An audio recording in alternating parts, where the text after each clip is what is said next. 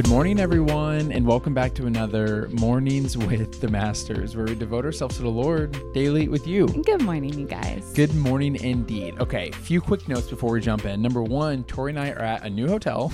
Yes. So another day, another hotel. Yes. And this said hotel is actually playing live music right outside of our window. Which is very cute. Very cute, but also hard when you're trying to record a Devo. Yes. Um, so if you can hear that audio in the background, we do apologize for that, but we're honestly we're thankful for another chance to devote ourselves to the Lord daily, even with mild distractions. So there's that. Number two, we're picking up with a new devotional in the Bible app titled "Jesus is Alive," which is a perfect follow up to the previous devotional uh, leading up into Easter. Absolutely. And there's a link to that in the description if you guys want to follow along with us.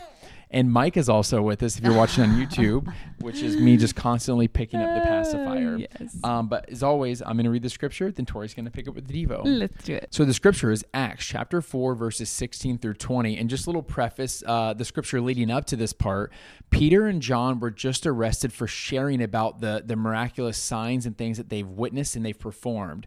And then the religious leaders and the Sadducees are very unhappy about it because the people are believing in these miraculous signs and they don't know what to do about it.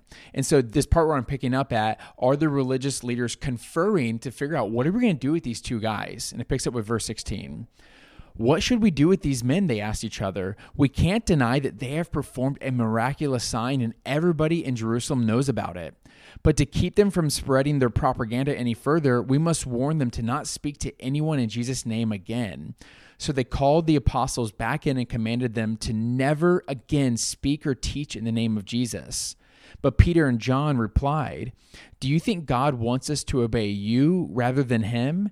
We cannot stop telling about everything that we have seen and heard. The devotional is titled Our Unstoppable Savior. And it says this His resurrection from the dead declares once and for all that Jesus is unstoppable.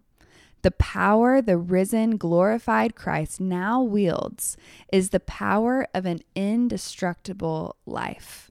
In fact, as Peter came to know and to preach at Pentecost in Acts 2:24, God raised him up, losing the pangs of death because it was not possible for him to be held by it. As Peter wrote to the Romans, we know that Christ, being raised from the dead, will never die again. Death no longer has dominion over him. Jesus' disciples could not stop their mouths. Jesus was alive, and now it was their unceasing joy to declare it. But the resurrection of Christ declares even more for those of us who are joined to him by faith. Not only is he unstoppable, so are we. I am the resurrection and the life, he says. Whoever believes in me shall never die. What is the power at work in us, even now, we who have faith in him? We know the immeasurable greatness of God's power towards us who believe, according to the working of his great might that he worked in Christ when he raised him from the dead. And then there's a reflection question that asks As his disciples, how can we not delight to spread the news? How are you spreading the good news in your everyday life right now? Yeah, I like the emphasis on the everyday life. Mm-hmm. I think a lot of us feel the pressure to just go get up on stage and start screaming. you know, I'm not saying we all feel the pressure, but sometimes when we read scripture and about sharing the good news, we I think we kind of make it a little bit more awkward than what it needs to be. Mm-hmm.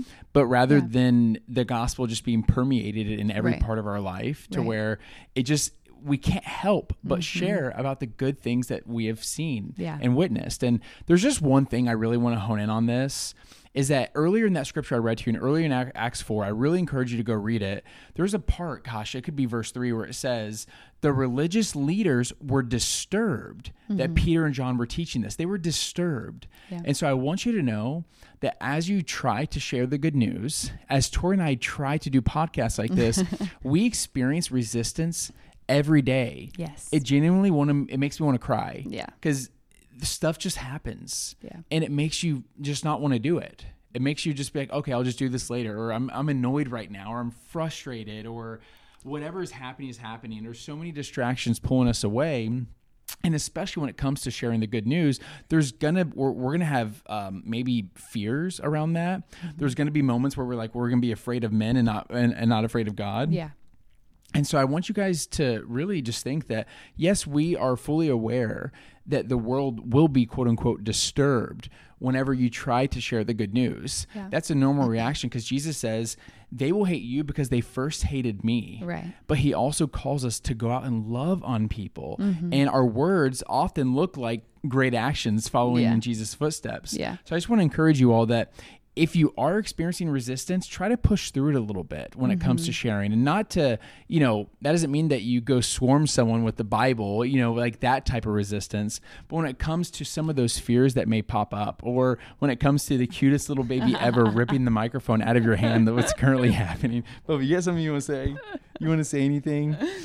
he looks like he's going to say something. But yeah, so that was my biggest thing is just reading that people were disturbed by the stuff that they were teaching and not disturbed because it was a positive. Literally, Peter and John responded yeah. by saying, "Are you upset that there was a man that was mm-hmm. healed?" Right, and they were. Yeah, yeah, it's crazy. The thing that stuck out to me, it was about the disciples saying it was their unceasing joy to declare it in the midst of hardship, in the midst of you know, the Pharisees coming at them in the midst of fear for their life. It was still their unceasing joy to declare the good news. And I think for all of us, because we actually get this question a lot from people. I really want to go into ministry. Like, how do I go into ministry? And the simple response is you start today and you make it personal to you and you do ministry in every area of your life. Because when you look at Jesus, he was not only doing ministry on platforms or on stages, Jesus was meeting people where they were at and ministering to them personally. It was at dinner tables, it was on a fishing boat, it was where the crowd was. It didn't have to be this huge spectacle.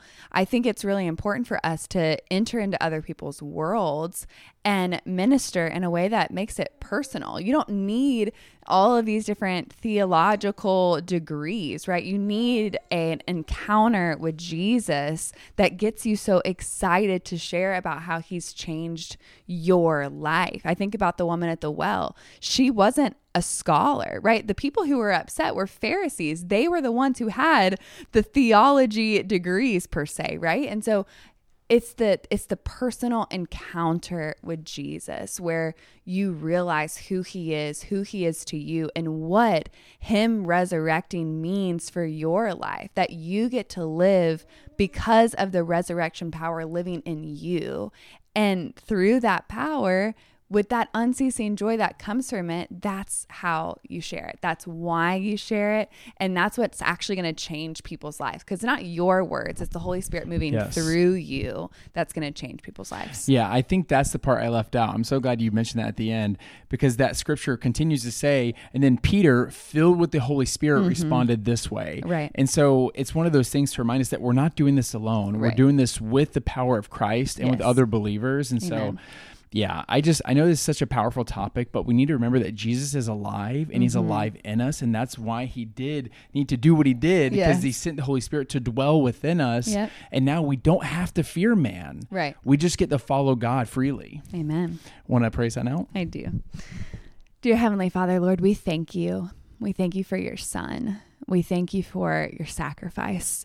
And we thank you for the resurrection life God. We thank you for Jesus' life, that he is alive, he will never die, that death has been conquered and defeated, that we don't have to fear the grave, Lord. Lord, I just pray for that personal encounter with you that fills us with that unceasing, overflowing joy to where we cannot wait to share the good news with the people that we encounter in our everyday life. God, make it so personal to us that we are filled with revelation of you. God, we love you and we pray this in Jesus' name. Amen. Amen, God. Amen, God. Amen, y'all. When now is that perfect time to break out the worship music, break out the journal, and continue pressing to the Lord. Yes, and y'all don't forget that you are God's masterpiece. And don't forget that we love you. we love you guys, and we'll be talking to you tomorrow. Ciao, ciao, ciao.